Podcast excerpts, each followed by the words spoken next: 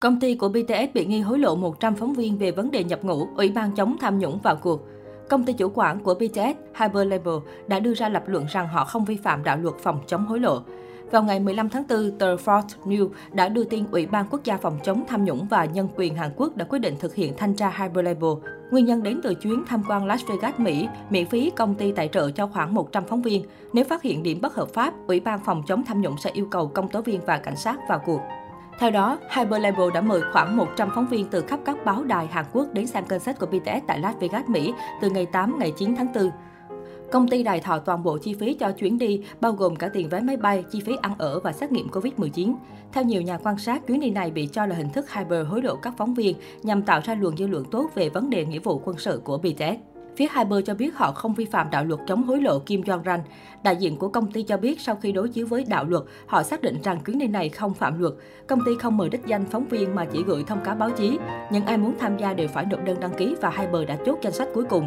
Trên thực tế, chuyến đi này kéo dài 5 ngày 4 đêm, khởi hành lúc 20 giờ 40 phút ngày 7 tháng 4 tại sân bay Incheon. Sau khi đến Las Vegas, các phóng viên được sắp xếp nghỉ ngơi tại khách sạn MGM Grand.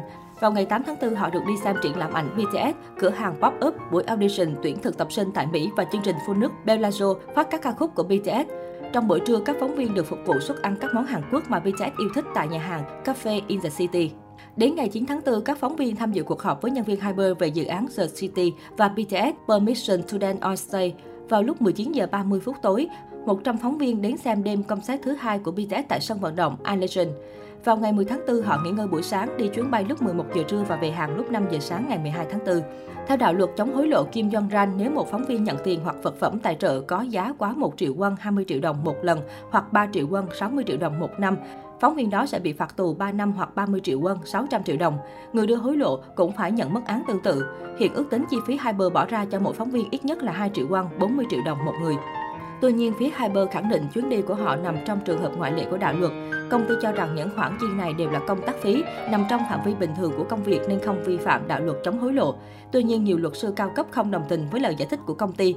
Theo họ, tiền vé máy bay khứ hồi và tiền thuê khách sạn dành cho các phóng viên có thể được hiểu là nằm ngoài phạm vi bình thường, nếu chi phí này do cơ quan chủ quản của phóng viên chi trả mới là không phạm luật.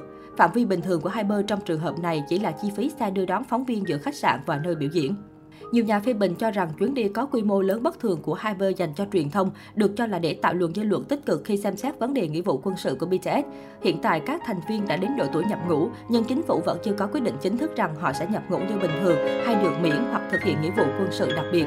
Trong cuộc họp báo tại khách sạn MGM Grand Las Vegas, đại diện của Hyper đã công khai nêu quan điểm về vấn đề nghĩa vụ quân sự của gà nhà. Hy vọng rằng Quốc hội sẽ có kết luận sửa đổi đạo luật nghĩa vụ quân sự trong thời gian ngắn nhất.